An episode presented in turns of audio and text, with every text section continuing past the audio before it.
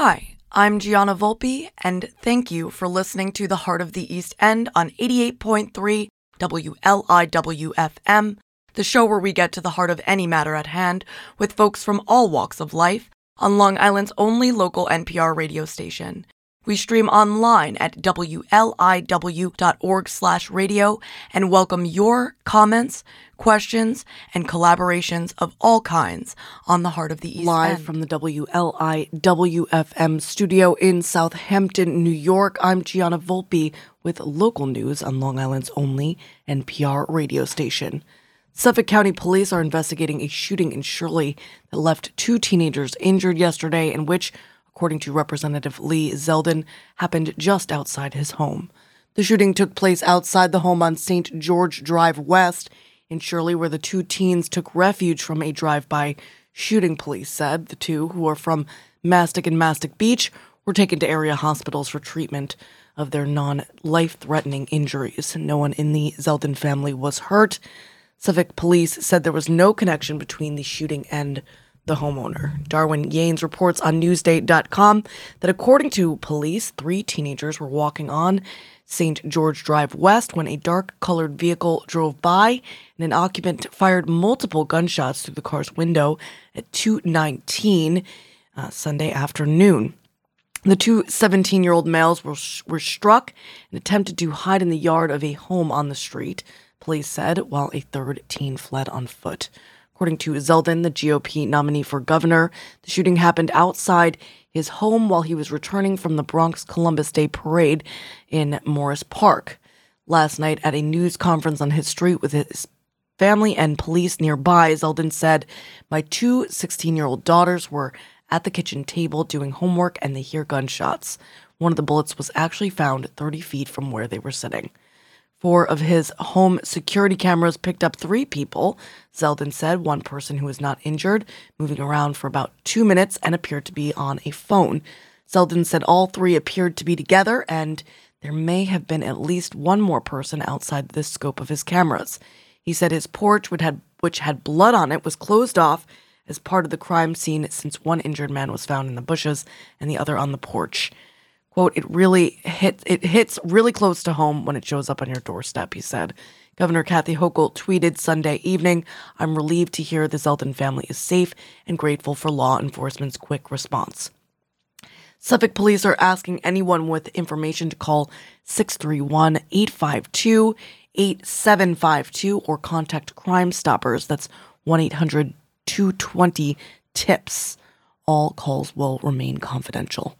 Looking at health news, fewer than 4% of Long Islanders who completed their original vaccine series have received the latest COVID booster shot. I think that's the bi- bivalent vaccine, and it's similar to low booster uptake rates statewide and nationally, according to a Newsday analysis of vaccination data. Lisa L. Colangelo reports on Newsday.com that figures show 76,000.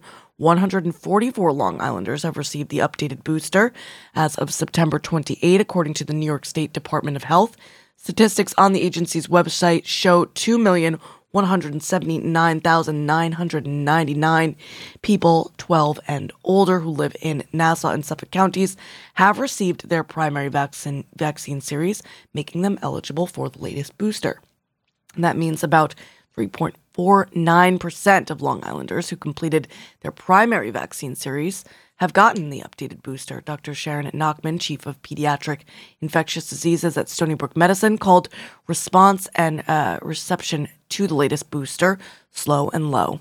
About 3.51% of New Yorkers who completed their primary vaccine series have gotten the latest booster. Access to the shots doesn't seem to be an issue on Long Island. A check of large chain pharmacies in Nassau and Suffolk counties, including Rite Aid, CVS, and Walgreens, showed numerous appointments available online for the next several days. More people may be prompted to seek the updated booster if the uh, rate of infections start to rise. That's according to Dr. David Hirschwerk, an infectious disease specialist at Northwell Health and medical director of North Shore University Hospital. Dr. Hirschwerk said as time goes on, there is a waning of immunity either from prior infection or from prior vaccination. Dr. Sharon Nachman, chief of pediatric infectious diseases at Stony Brook Medicine, we mentioned her earlier said nobody says I don't need an airbag if they're t- if they're talking about driving in a car or I have seat belts and I'm a safe driver. Why would we do less with our health with vaccines? She said. And finally, as reported on RiverheadLocal.com, the LIRR and Suffolk County Transit buses are following a regular weekday schedule today, but here's what's closed on this federal holiday. Looks like all government offices, schools, the post office, most banks, most libraries. What's open? The stock exchange, NASDAQ, and most retail stores, grocery stores, and restaurants. We'll be reading the weather in the Shinnecock territory this morning in honor of our first guest, Shane Weeks, joining us for the first Indigenous Peoples Day segment here on The Heart, underwritten by Jennifer Benton, looking like mostly sunny today with a high near 65 degrees. Light west wind becoming southwest, 5 to 10 miles per hour in the morning. Tonight, mostly clear with a low around 50 degrees. West wind around 5 miles per hour, becoming northwest after midnight. Right now, it's 49 degrees. Music from all decades and genres. I am breaking the um, the format of the heart as far as the tunes are concerned. There will be no connection between words, um, but all of these songs are connected in some way. Um, it is Indigenous Peoples Day, and I have looked through a bunch of uh, Indigenous playlists on the old iTunes and came up with this series of tunes. We've got Link Wray, Samantha Crane, Nahko, and William Prince, followed by Bill Miller and Ray Remington. I'm Gianna Volpe, and you, whoever you are out there, you are awesome, and you're listening to Long Island's only local NPR radio station, WLIWFM. 88.3 on the FM dial throughout eastern Long Island and coastal Connecticut, 96.9 in central and western Suffolk, of course, streaming online to wherever you are at wliw.org slash radio. Don't forget to check out uh, the website to find out more about the cool programming that we have planned for you here on WLIWFM on Indigenous Peoples Day.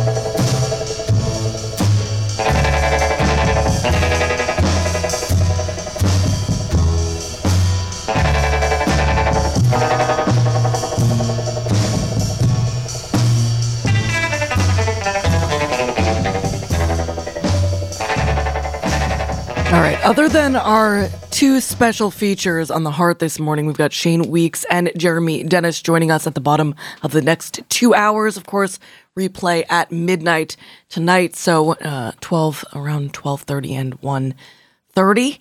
Um, but we are also this uh, uh, this evening at 7 p.m. going to have a half hour program that works to celebrate culture, empower youth, nourish knowledge, inspire intergenerational dialogue, and build strong roots for our future generations called Indigenous Youth Nation right here on WLIW FM. So stay tuned for that. And I do want to give a quick shout. Uh, I saw Tila Troge posted on um, the Face Space a note about donating to the Shinnecock Land Acquisition Fund. Uh, if you'd like to do that, you can go to peconiclandtrust.org to find out more. I'm Gianna Volpe. This is Samantha Crane, and you, whoever you are out there, you're awesome, and you're listening to Long Island's only local NPR radio uh, station on this Indigenous Peoples Day of 2022, WLIWFM. Roll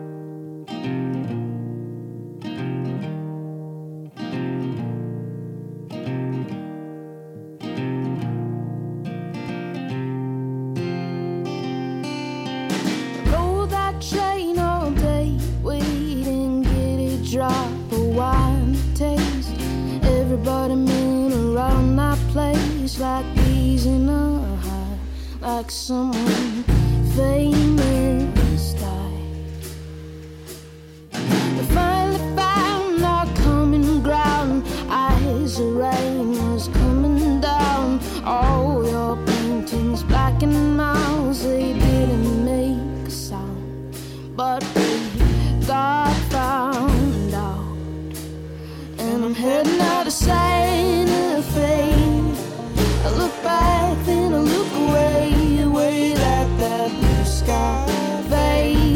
Feels like I'm running away.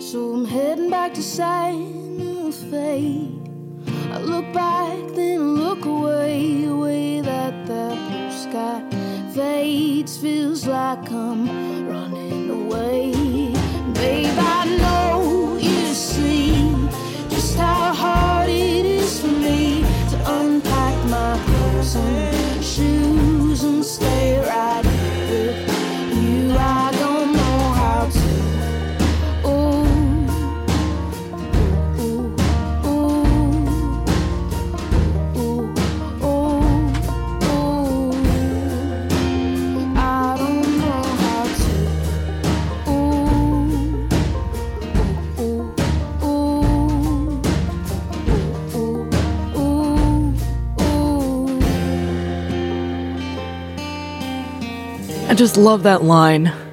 Uh, you know that way I get when I haven't had my coffee yet. Also, loving the playlist that we prepared for you on this Indigenous Peoples Day. Samantha Crane, raised in Shawnee, Oklahoma, and is of Choctaw heritage. Link Wray, I believe, was Shawnee, um, or is. This is Nahko Dragonfly. I'm going to look them up right now from the My Name is Bear record. William Prince on deck after that, then Bill Miller. I'm Gianna Volpe, and you, whoever you are out there, you're awesome. And you're listening to the weekday morning and midnight show, The Heart of the East, End, here on Long Island's only local NPR radio station, WLIWFM.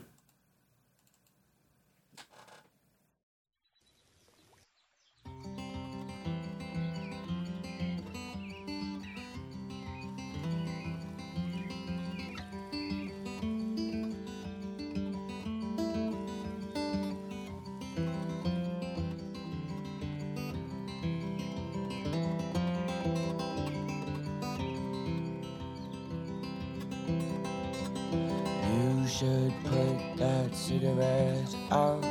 You should have faith in my mouth. Like my mother, like your son, like my temperamental lungs.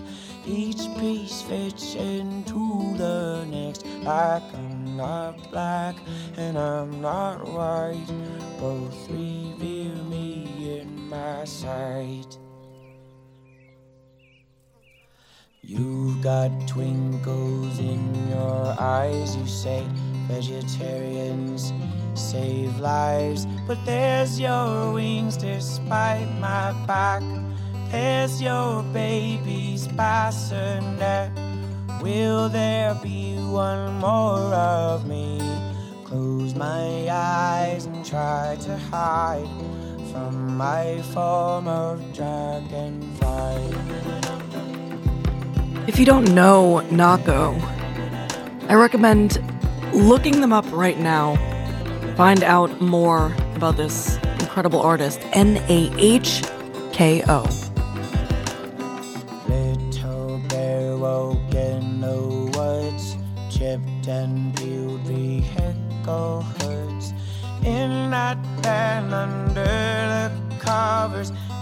Been stealing from my lover moments I cannot replace. To my former dragonfly, I resist and I survive.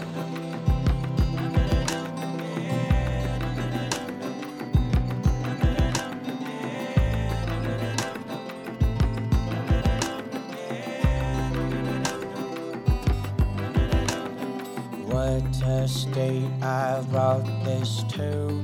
Logic lies of mine pull through. But what's that say of my character? I retreat back into nature. Will there be one more of me? To my form of dragonfly, I resist and I survive.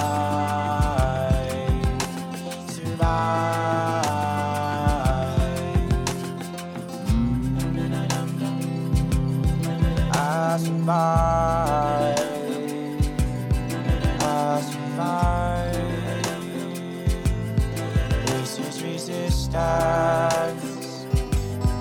I survive. I survive. I survive. This is resistance. I survive. I survive. I survive.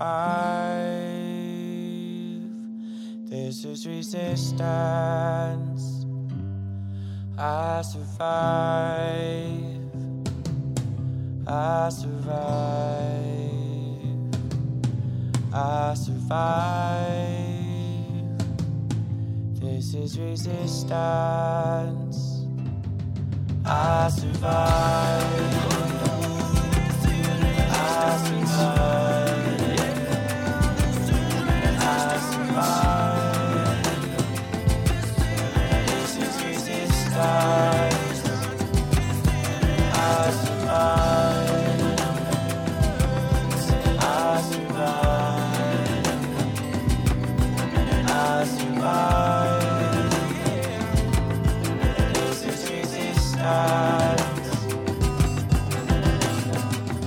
Oh my gosh.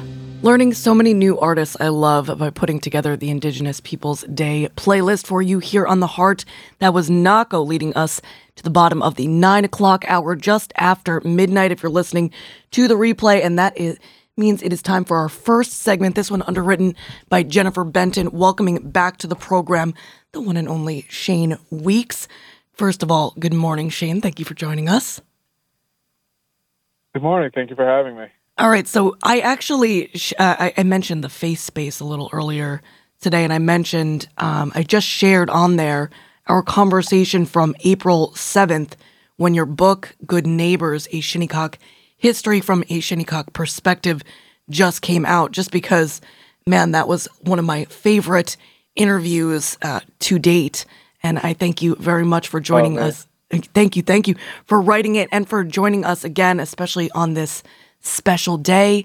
Uh, first, let's talk a little bit about the book and some of the other uh, responses that you've got gotten to it at, at this point in the year. Sure. Yes. Um, you know, the book is is doing great. I um, actually just uh, had two presentations uh, involving it yesterday, um, and one at College Point uh, at a Indigenous People Day event, and um, also at the Randall Island Powwow for Indigenous people, um, which is actually going on today. I just came back from a sunrise ceremony there this morning, and um, you know, I think a lot of the responses I'm getting is um, just, I guess, how impactful people have felt it has become, um, being that is a firsthand experience Right. from a Shinnecock perspective, And something you, that is very rarely seen you, know, um, you, in any indigenous community on the East Coast here. you talk a lot about about things that uh, people should know more about if they don't already. Institutionalize colonialism, uh, the idea of the bu- blood quantum, uh, the fact that Uh, yeah. canoes could hold a hundred people, and uh, that the Shinnecock have a history of more than ten thousand years of living on Long Island. Yes. Absolutely. Absolutely. And you know, that's something that just is not common knowledge. And that was that was systematically done um, here in America, all from the southern tip of South America to the northern tip of Canada. Um, you know, that was something that was uh, systematically done uh, because that knowledge wasn't even common knowledge for myself as an indigenous person growing up on in an indigenous community. And so, um, you know, I think that bringing those things to light, it really is turning a page. You know, I always like to say that I am first generation born into a world where we can freely be who we are as indigenous people of this part of the world. And I think that's, um, you know, it's a very important moment in history and time uh, for us to be able to uh, have our voices amplified. sad and beautiful all at once. You know, I, I wanted to ask you, as someone who has visited other other peoples, other lands, uh, can you talk a little bit uh, about how important, if at all, your travels to other territories have been in your uh, learning more about about the story of institutionalized colonialism and what has been done uh, in many parts of the world? Absolutely. You know, I think um, in my travels, you know, well, before my travels, growing up, you know, it, it very felt, it very much felt like we were isolated on Shinnecock or in the, the New England area, and that, um, you know, we were the only ones who were going through certain situations. Uh, that our history was not shared. It was, it was very much, um, you know, we were an isolated community. Um, even in our cultural teachings, our, our history, our our pre-colonial history, pre-contact history. Um, and when I, when I be, uh, began traveling and going out to these other indigenous communities um, and interacting with indigenous people from around the world, I began to realize that one, colonialism has uh, very similar effects no matter no matter where you are, uh, no matter no matter what part of the world you are in. Um, the effects of colonialism is is very much uh, almost routine. It's very much uh, you, can you can literally measure it, you know, um, around the world, and uh, it, it also has its own timeline. Um, also, though, I realized how many connections uh, that we have culturally around the world, and how similar we are as as a human race, as a human people, um, all, all across the the globe. You know, but especially here in the Americas, um, for for us anyway, uh, how similar uh, we are we are here. It was quite amazing and very very impactful for me um, growing up to understand the global picture. Uh, the that everybody has a piece of the puzzle. Right. Every community has a piece of, of a larger puzzle. That's beautiful.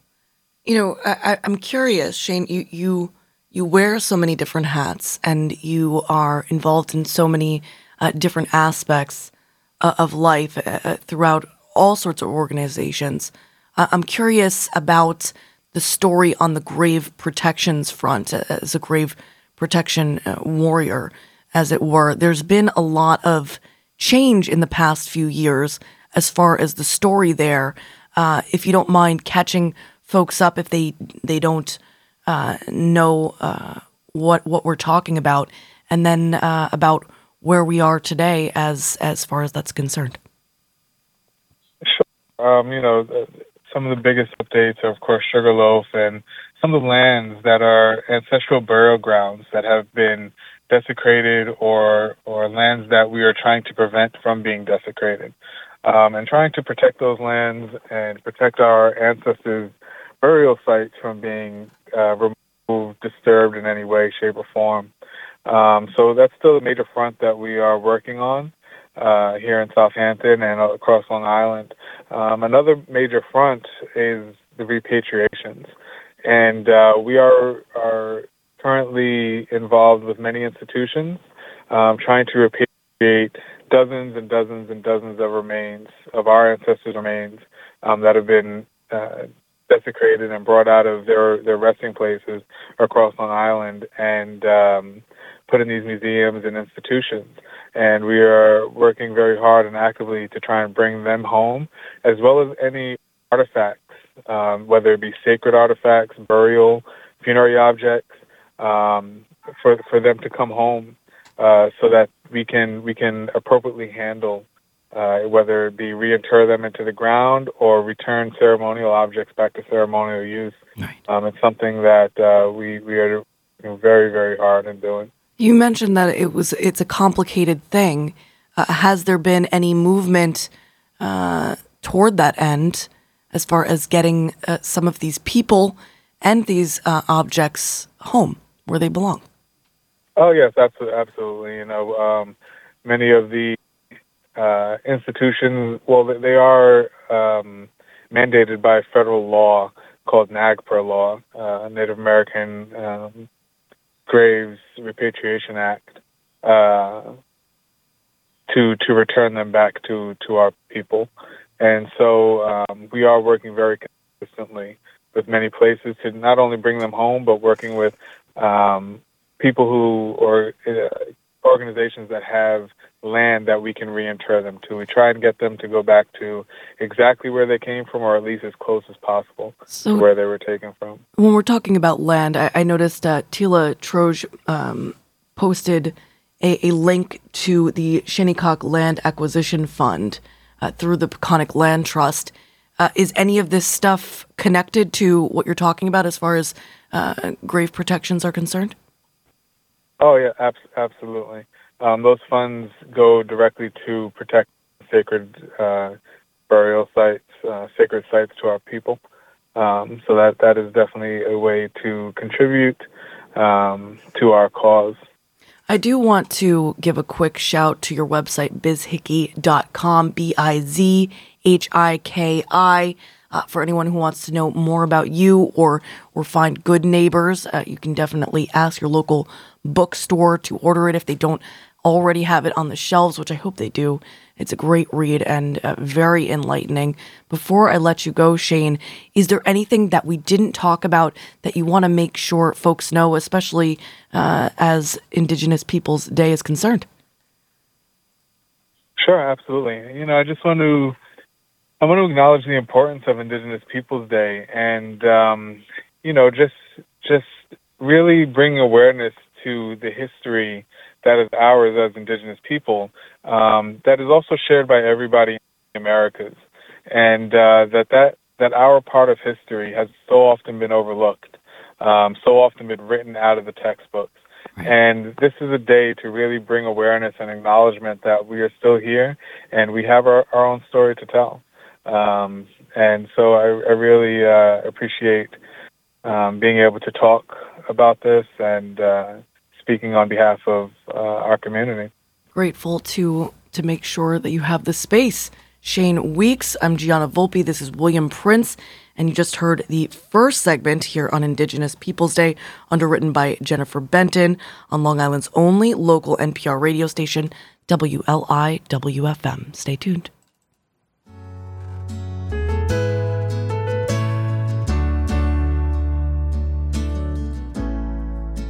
So much to be marveled.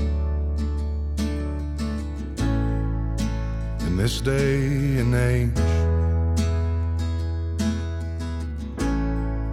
every road has been followed, every mistake's been made. But there's a lot to be desired, and I'll find myself inside memories still alive just behind my eyes.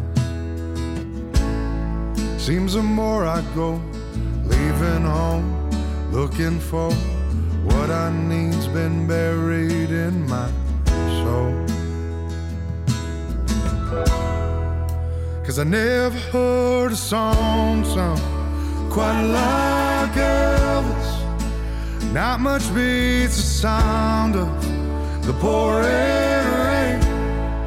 And there's something in your kiss leaves me so helpless. You leave me breathless. You leave me breathless.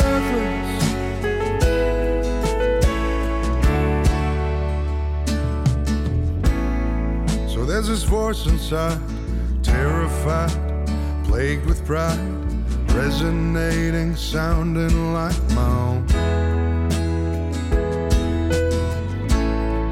Then piece by piece, so suddenly no subtleties, your beauty it can bring me to my knees. Cause I never heard a song sung quite like Elvis. Now much beats the sound of the pouring rain. And there's something in your kiss leaves me so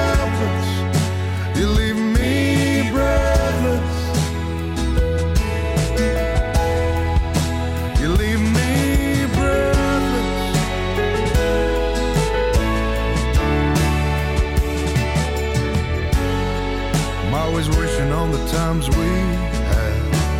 Wishing, wishing I could get you back. I'm always wishing on the times we had. Wishing I could get you back. Cause I never heard a song sung quite like Elvis. Now much beats the sound of the pouring rain. And there's something in your kiss leaves me so helpless. And I can't help but see you again. And I can never see the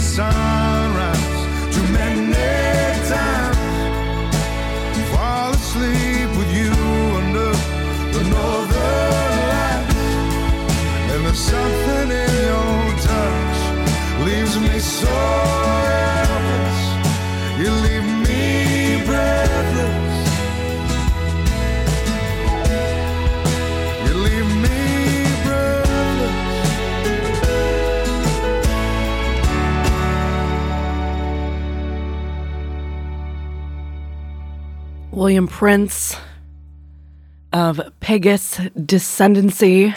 It's Bill Miller, Mohican Heritage, Wind Spirit, in the Art of Survival record of 1995 here on WLIWFM NPR Radio.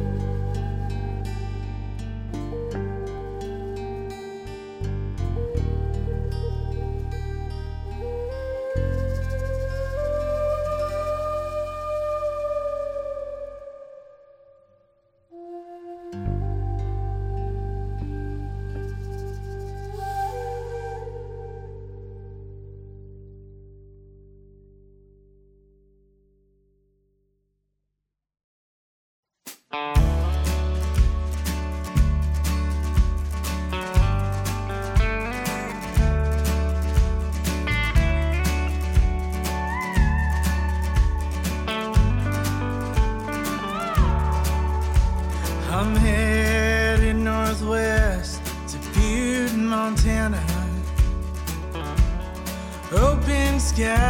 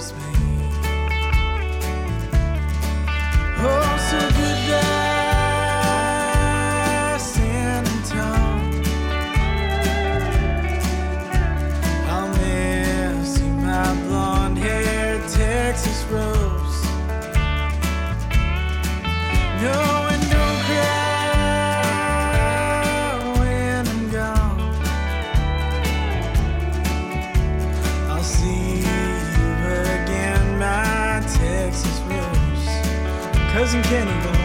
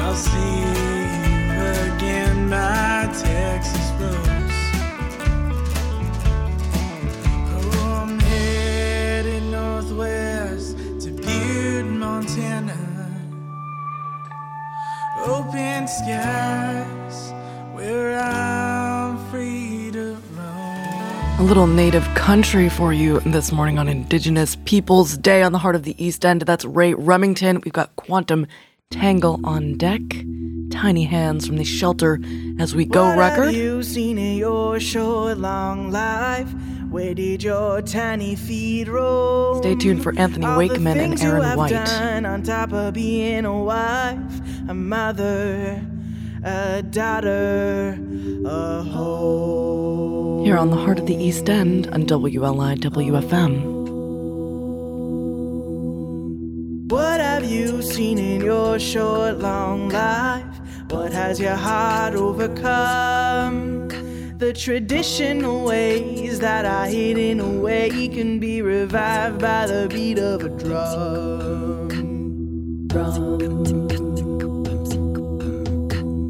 What have you seen in your short, long life? What did those tiny hands do? What did those tiny hands stretching, scraping, fixing, and making, mending the skins that our souls fit within, stitching, nothing can undo. What did those tiny hands do? What have you seen in your short, long life? Has your heart overcome? The traditional ways that are hidden away can be revived by the beat of a drum.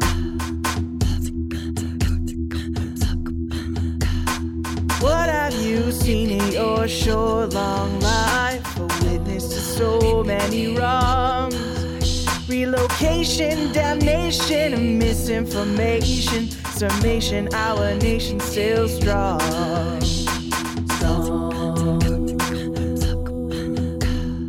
What have you heard in your short, long life? When did they silence your voice? The stories they spun made you swallow your tongue, made you feel like it was your choice. Yeah, yeah, yeah, yeah, yeah,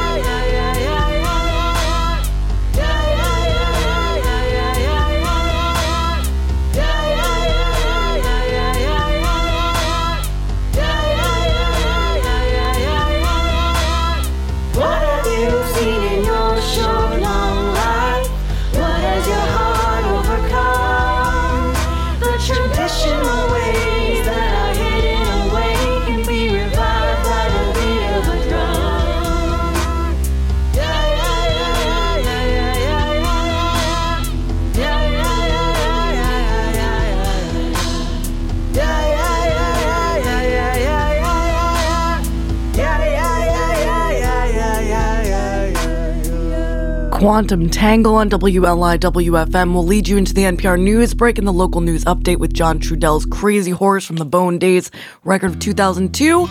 But first, Anthony Wakeman and Aaron White's Spirit Dance from the handprints of our People record of 2011. I'm Gianna Volpe, and you, whoever you are out there, you are awesome. And you're listening to Long Island's only NPR radio station, WLI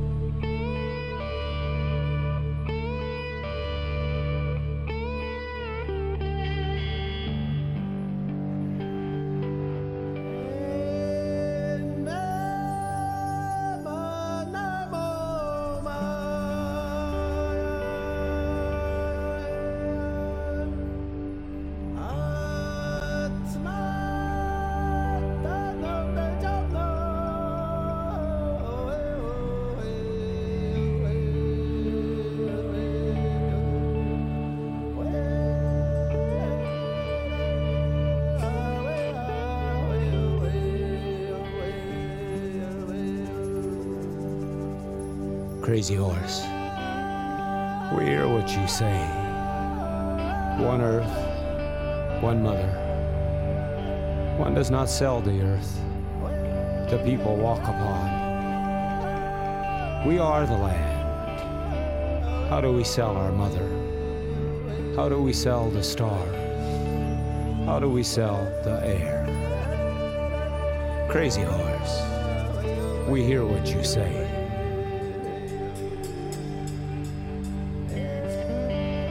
Too many people standing their ground, standing the wrong ground. Predator's face, he possessed a race, possession, a war that doesn't end. Children of God, feed on children of earth. Days people don't care for people. These days are the hardest. Material fields, material harvest. Decoration on chain that binds. Mirrors gold.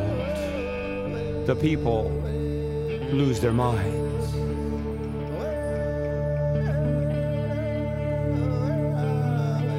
Crazy horse, we hear what you say. One earth, one mother. One does not sell the earth, the people walk upon. We are the land.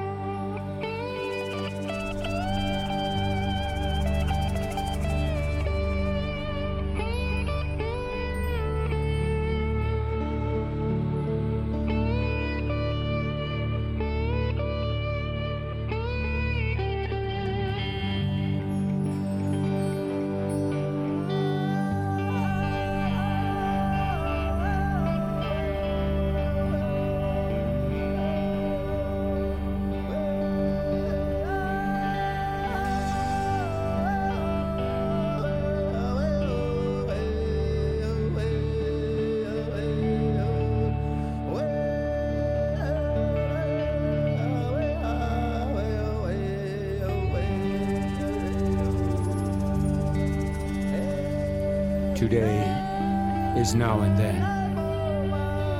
Dream smokes touch the clouds. On a day when death didn't die. Real world time tricks, shadows lie.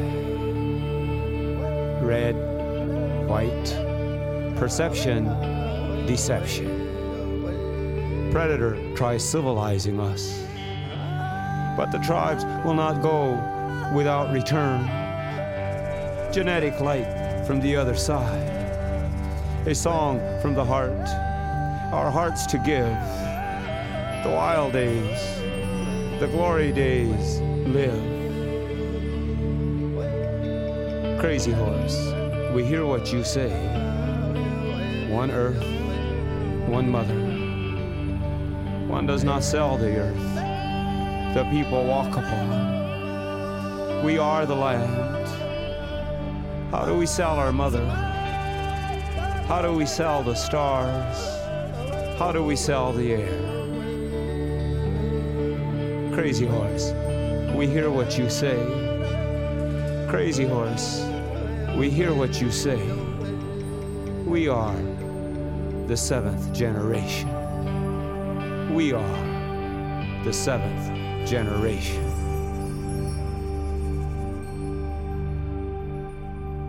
Long Island local news. I'm Gianna Volpe on WLIWFM.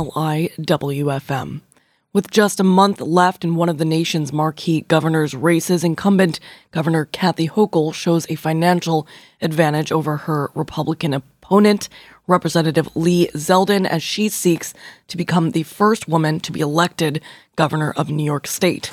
Nicholas Fandos reports in the New York Times that Hochul raised $11.1 million, or about $133,000 a day on average from mid July to early October, according to campaign filings made public late Friday that showed numerous high dollar events in the Hamptons and Manhattan.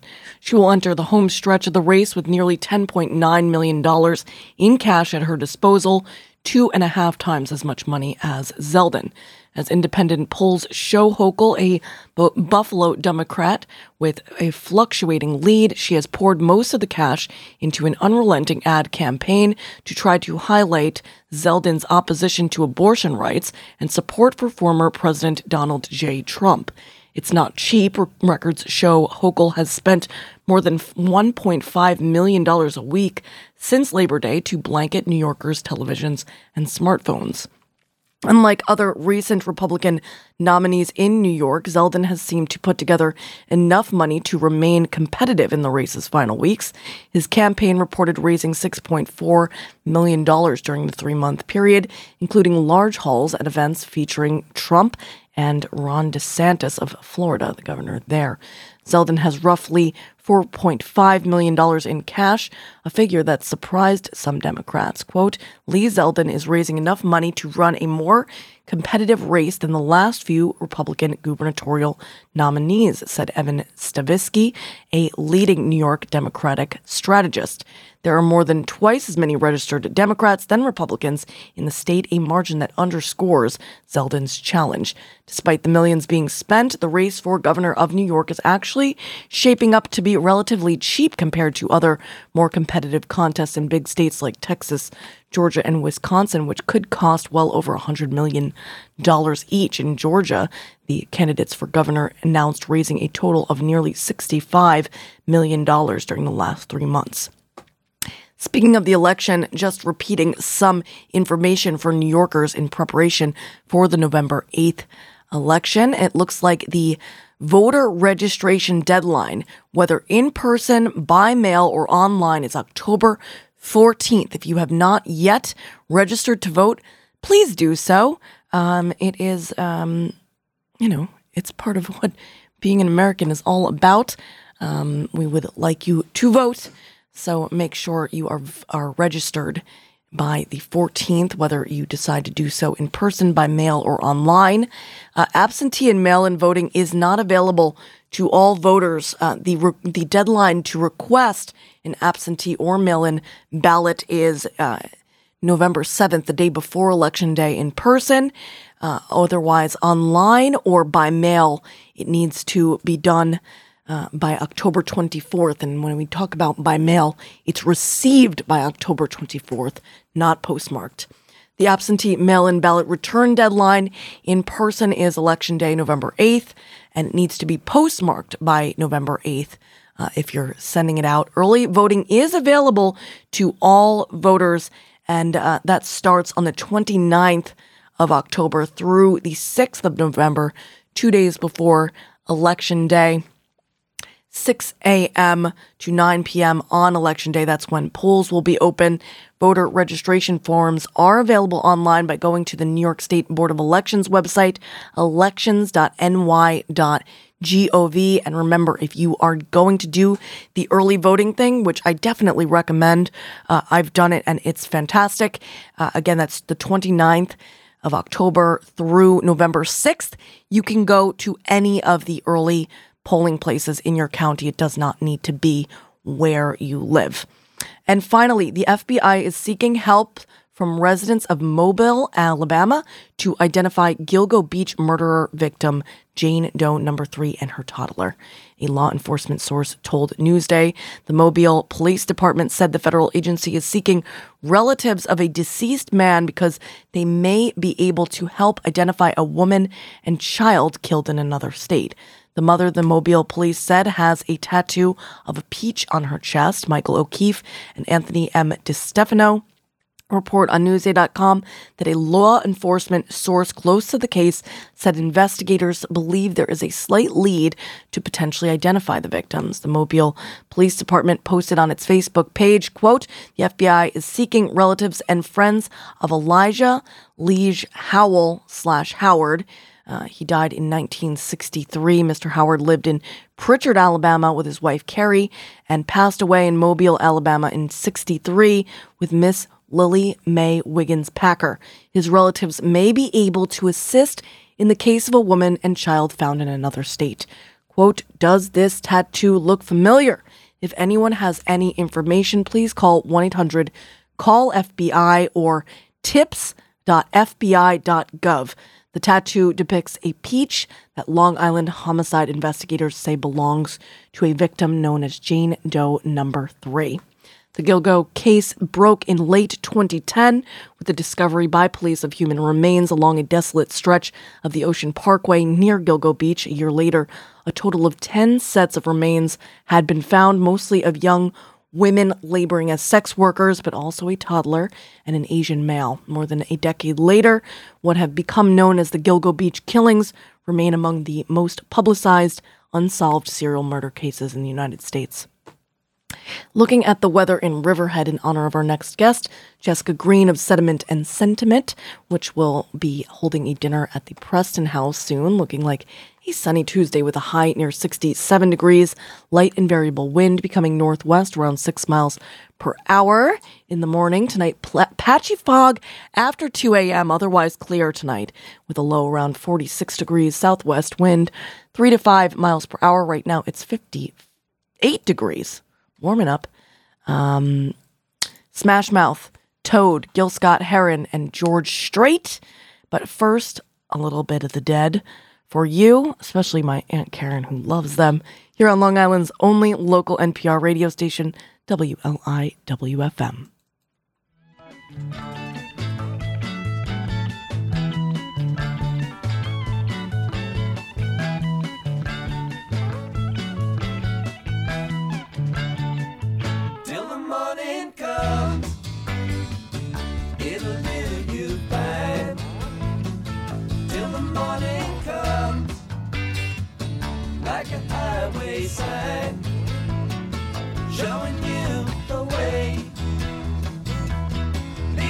No doubt of the way on in or the way back out. Tell you what I'll do. I'll watch out for you. You're my woman now. Make yourself easy. Make yourself easy. Make yourself easy.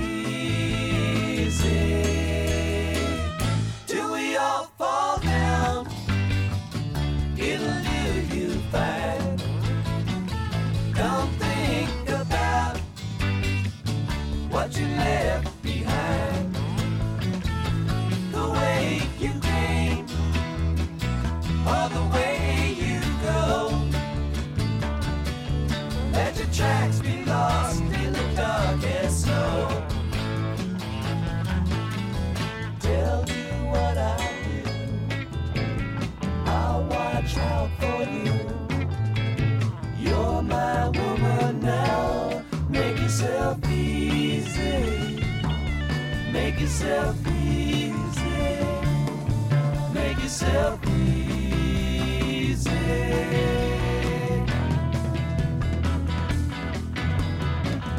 When the shadows grow, it'll do you fine.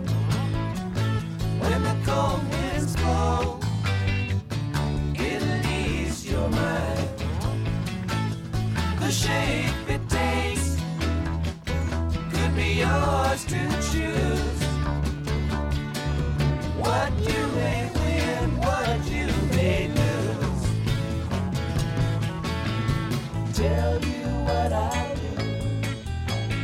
I'll watch out for you. You're my woman now. Make yourself easy. Make yourself easy. Make yourself easy.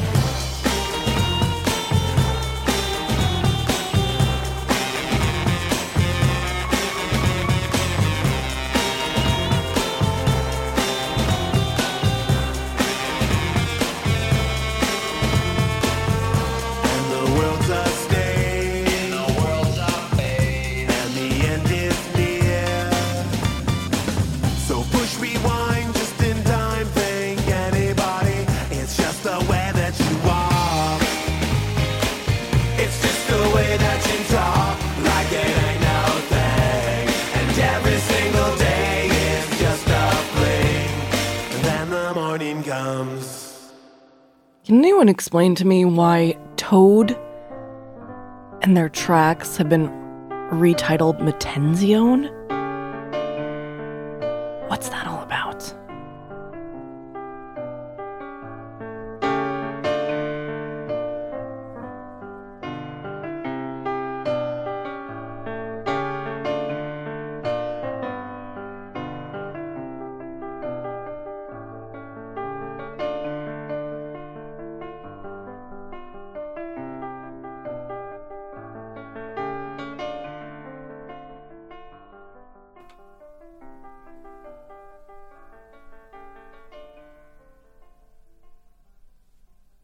year before Toad wrote that record, Gil Scott Heron released Pieces of a Man. This is, I think I'll call it Morning. I may hop over George Strait next. We'll see. I'm gonna take myself a piece of sunshine and paint it all over my sky. Yeah.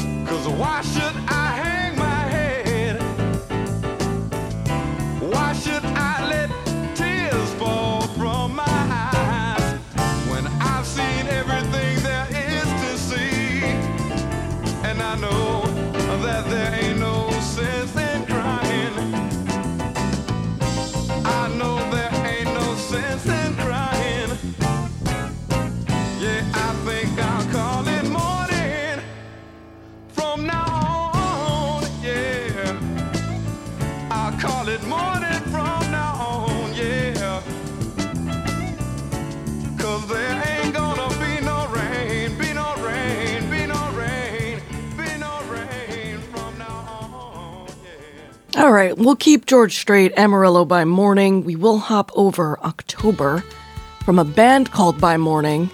And we got lots of October tracks to lead you into the NPR news break. Jessica Green joins us in just a minute here on Long Island's only local NPR radio station, WLIWFM. Amarillo by morning, up from San Antone.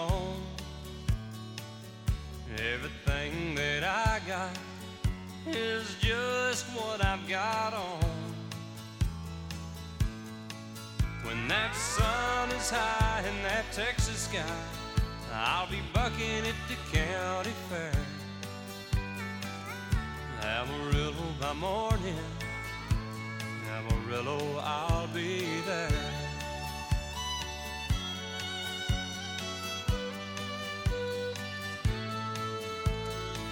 They took my saddle in Houston, broke my leg in Santa Fe. Lost my wife and a girlfriend somewhere along the way. But I'll be looking for eight when they pull that gate. And I hope that judge ain't blind. Amarillo by morning, Amarillo's on my mind.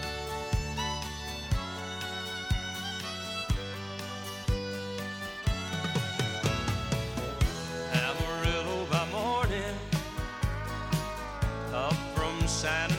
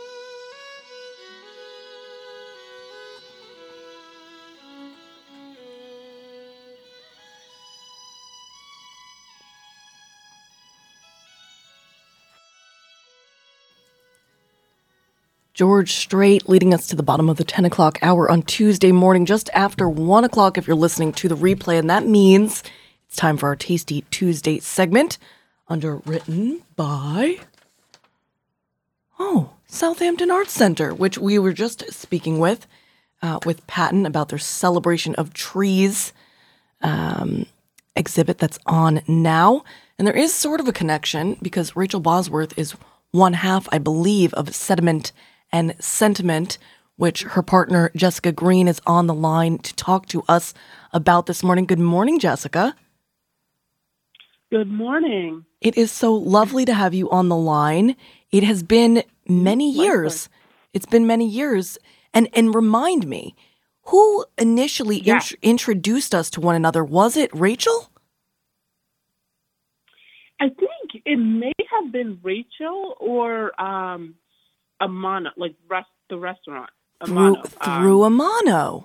Adam. I do I remember I do remember you eating there at least one night that I was working Yeah. there, if not more than one. Well, it's lovely to have you on the line. And so what are we talking about? We're talking about sediment and sentiment. It's it seems like it's a wine company, but does it represent uh, uh, wineries throughout the region? I saw that you guys have a dinner coming up at Preston House, but it said featuring RGNY wines and others. Yes. So basically, what um, sediment and sentiment is, it's really, um, I want to say, a pro- it's a product as well as a um, subscription, a wine club subscription. Um, basically, we like to um, teach about wine. It's educational um, and really focusing on um, biodynamic and um, sustainable wines around the world. So with the blind tasting kit, which is one of our um, products, we really try to um, promote and teach um, tasting wines um, in a different way, um, without judgment, and without just like really just having fun with the wine. And that's the sediment and sentiment um, tasting kit. So I like that. I like that because you know some people can get intimidated uh, by tasting. So Exactly. so this is is something that that encourages uh, just uh, enjoying the experience. Now you you mentioned biodynamics and uh, sustainable farming in general.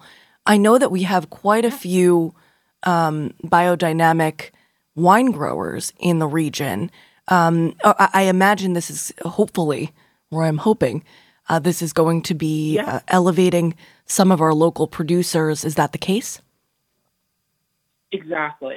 So um, definitely with the sustainability um, on Long Island, um, the mo- our next wine dinner, which is at the Preston House, we um, chose RGNY, um, which was um, formerly Martha Clara. Right. I didn't Um, know they were biodynamic. Yeah, so they're actually sustainable. Okay. So, so there's actually one biodynamic vineyard um, on Long Island, and he's actually um, in Calverton. His name is Rex. In the Yes, we know Rex Farm. Farr. F- yes. The farm, F. A R R M. Yeah. Art. Yes. Yeah. Yeah. So hopefully in the future we will have the opportunity um, to work with him. Um, but when we're not working with local vineyards, we actually um, we hunt, we outsource and we work with wines from over the world. Um, with the actual SNS subscription, we actually pair with Down the Rabbit Hole, um, which focuses on only biodynamic and organic wines from all over the world. And um, it's a quarterly subscription where they receive three wines from the shop, as well as um, a little kit from us on information about the vineyard, um, a little um, wine tool, just to kind of, again, bring in a new way of learning um, about wine, really from the other end. Um, not just in your palate, but just using like all of your senses and feeling comfortable with wine. So, how new is sediment and sentiment? And then talk a little bit about uh, how you and Rachel got to know one another and decided to to start a business together. Yes. Um, so I guess well, I'll start with um, how we met. We actually met um, in high school. I think um, seventh or eighth grade. Um, we both graduated from Mattituck, um, and we've been literally best friends um, ever since. I did not know Um, that. After, yes. Okay. we go we go way way back. um, we actually start after um, high school during college. We both worked at um, local vineyards. I worked at um, Diliberto, um, and at one point she did work at um, Pindar. So we did work separately. and ended up working together at Yeah, uh, the- Diliberto for right, quite right. some years. I Yes. remember. I remember when Yeah. Rachel was working there. Yes. So as she continued her journey um, through college and finished up with um, PR and marketing, I originally went for nursing, um, then decided that was not my um, cup of tea as much as I loved it. I went back to school for wine and became a som, and just really um, deep dove into um, the industry. And while doing that, um, and especially when we're still working at the vineyards, just for fun, we would actually just grab a few bottles, um, have friends over, and have everyone wrap them. Um, so we were hosting our own little blind tastings just for like the fun of it, Right. and really kind of again deep diving into the wines and local wines. We would kind of compare different um, vineyards. Maybe one week we would ask everyone to bring a Merlot or a Chardonnay, and um, That is so fun. not realize what we were doing. we were literally doing it for fun, not realizing what we were doing. We were definitely developing um, our palates, and like now when I taste Long Island wine, just really see how it's grown and how it's evolved, and like the depth and what the winemakers are doing, and it's it's really cool. So with that. Um, Speaking of like the blind tasting, that happened to be one of our concepts and um, products with sediment and sentiment. Can you talk a little bit about the the journey uh, uh, toward or, or in becoming a sommelier? Absolutely. Um, it really it, it's passion. like I did have the opportunity, and um, I was very um, grateful to grow up um, on the North Fork of Long Island. Like growing up here, and I always called myself the, a child of wine because growing up, I remember seeing all the different vineyards um, popping up. So one of my first jobs, um, obviously being the vineyard, I actually worked mostly um, during harvest. So of course that includes a job that really no one wants to do. And I'm not going to lie, it was not the best experience for me. And then I found the passion for it and ended up obviously loving it. So in 2010 is when I took my first um, SOM course. Mhm. Um, and I, I did go to the city. And to my surprise, I was actually the only one that had hands on training with actually working in a vineyard and working in a tasting room. So I can say that really, really helped um, my journey Huh. with just having a little, like recognizing really what's going from the grapes to the bottle and then so on with the palate. Um, So that so that's involved. Can- I, I mean, always- you're saying that that part of becoming a sommelier is is sort of making that connection from from growing the grapes. hundred percent. Very cool. Hundred percent. And again, I did. I was very fortunate enough to have that experience, um, just because of again where I grew up. Not a lot of people have that opportunity. So um, that, for me personally, was a huge, huge. Um, just it, it grew my passion even more as I'm learning different regions, and gave you an- soils, and Right. the varietals. Like it, it's like kind of all clicks. You're like, oh, so now I understand. You know why um, our climate has you know a slower ripening of a Cabernet Sauvignon compared to a warmer climate or whatever it may be. So again, personally, for my journey, being hands-on and having the opportunity to work in local vineyards really, really helped. Um, and other than that, it's a lot of um, maps and a lot of tasting wines and really getting to know your senses. Really, I, I'm gl- I'm glad to know uh, that that that's how Yeah. involved uh, becoming a sommelier gets. That that they really take it that far. I'm I'm glad to know that. All right. Well, we're Oh, yeah. super we're super excited for both you, Jessica Green, and Rachel Bosworth as you uh, embark on this Oh, sediment sediment and sentiment adventure. Uh, will you just refresh our minds as far as the wine dinner at uh, Preston House before I let you go and play the next track? Absolutely. I'm very excited about it. Um, so it's actually going to be a three course wine dinner with um, Chef Dimitro. Um, it, we actually go there, um, I don't want to say quite often, but we've definitely been there a few times. So that it's the perfect location, great food. Um, Jennifer, one of the owners, she's um, great at hosting. Um, love her hospitality. So we're really excited to um, have um, this dinner.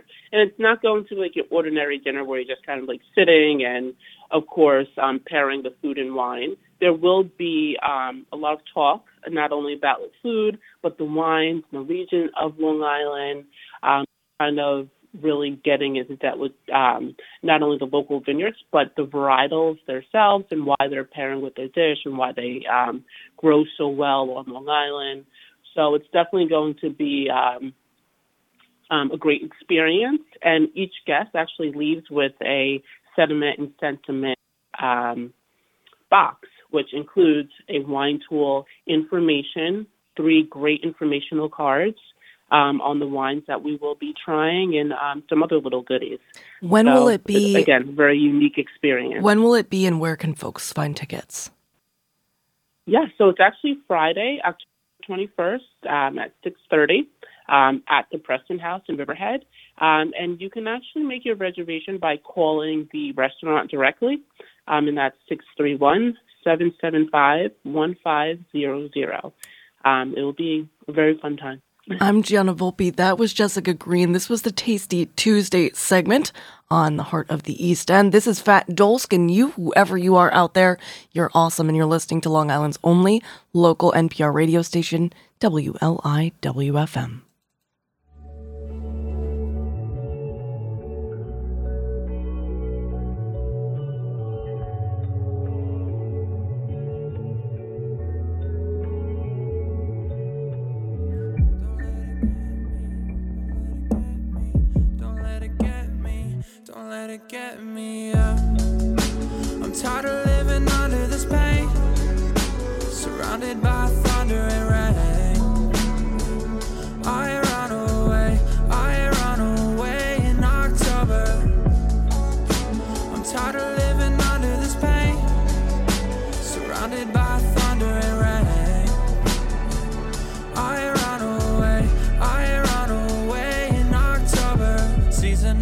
Depression's got a hold on me. Maybe I can fix it if I roll this green up. I know that it's wrong, but I can't move on. I'm stuck in a loop, stuck in a loop. Gone. She said, Why you never call? I said, I got these issues I'ma deal with on my own. So when I seem removed, just know you're doing nothing wrong.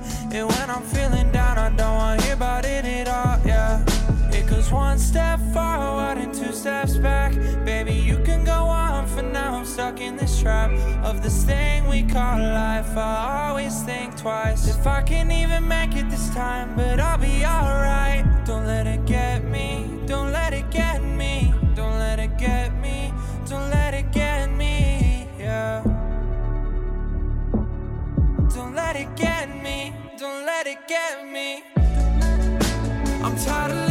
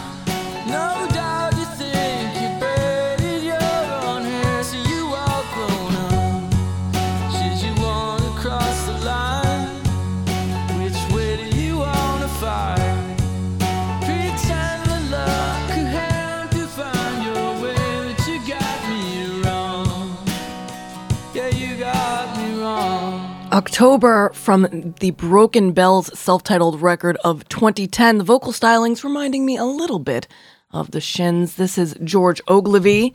October, a single from 2016. And then we got a brand new single called October from Anja Kotar. We'll see what we have uh, time for. Uh, 15 minutes before the NPR news break at the top of the hour. And the end of this edition of The Heart, I just want to say a big thank you to Pat Miller, who I I can't believe I forgot to take a picture of us in the studio this morning, uh, as well as Jessica Green and our underwriters at Peconic Landing and Southampton Arts Center. I'm Gianna Volpe. You're listening to the Heart of the East End on Long Island's only local NPR radio station, WLIWFM. Uh, the show is recorded live in the WLIWFM Studio 51, Monday through Friday, 9 to 11. There is a replay of the show at midnight, and you can find all of the the uh, archived episodes as well as the playlists on the Heart of the East End program page at wliw.org slash radio.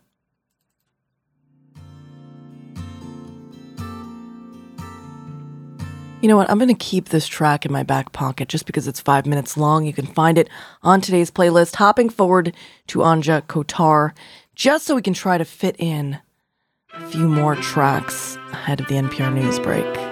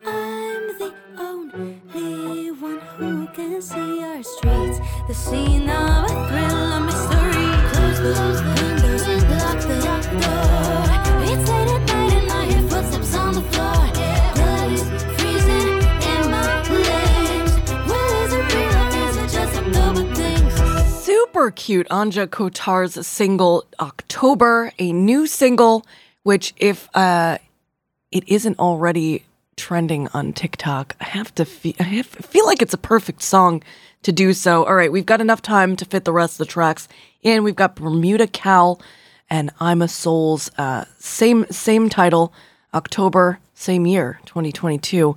It looks like there's a lot of October tracks released this year. The next one uh, from Happy Landings, self titled EP of 2022. And then we'll lead you into the NPR news break with Travis McKevany. May he rest in love.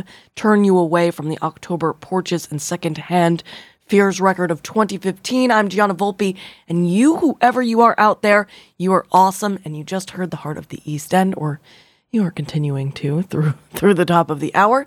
Here on Long Island's only local NPR radio station, WLI WFM. Stay tuned for the takeaway. Unless you're listening to the replay, that means you're getting the overnight ramble right after the NPR news break, uh, right here on WLI WFM. falls, falls. Goes, goes, everything goes, goes. New love through summer gives it relief. To souls round the globe in search of some peace. Young and old, everybody needs to find a release. June sailed, we failed, cause now it's October. I love to drive you crazy like chauffeurs. Didn't really know what to hope for.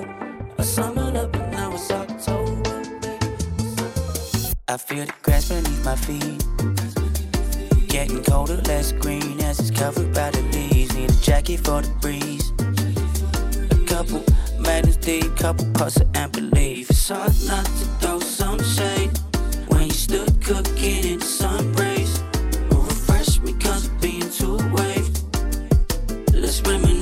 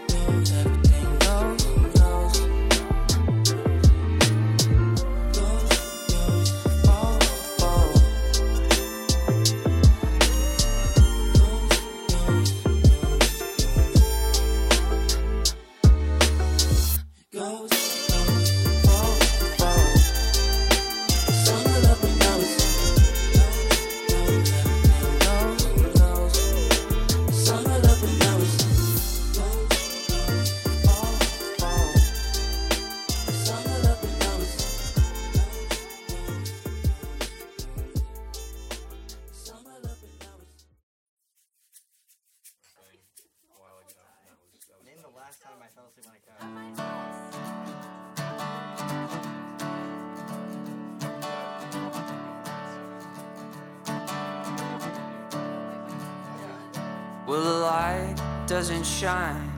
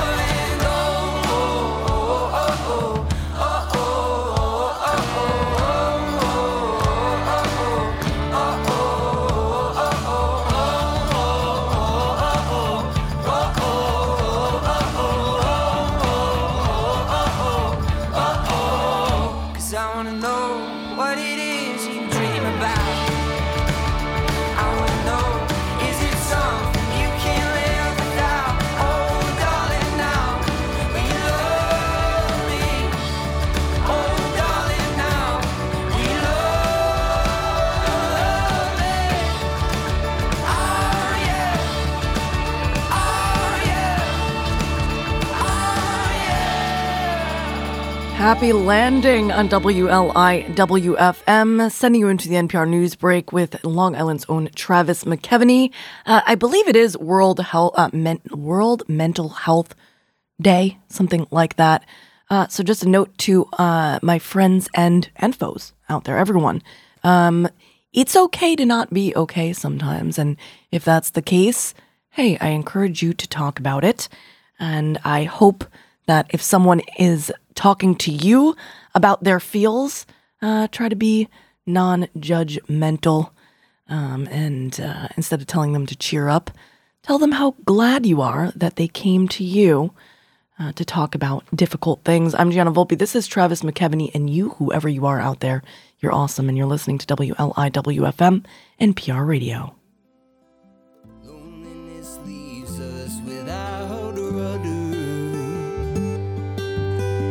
We can only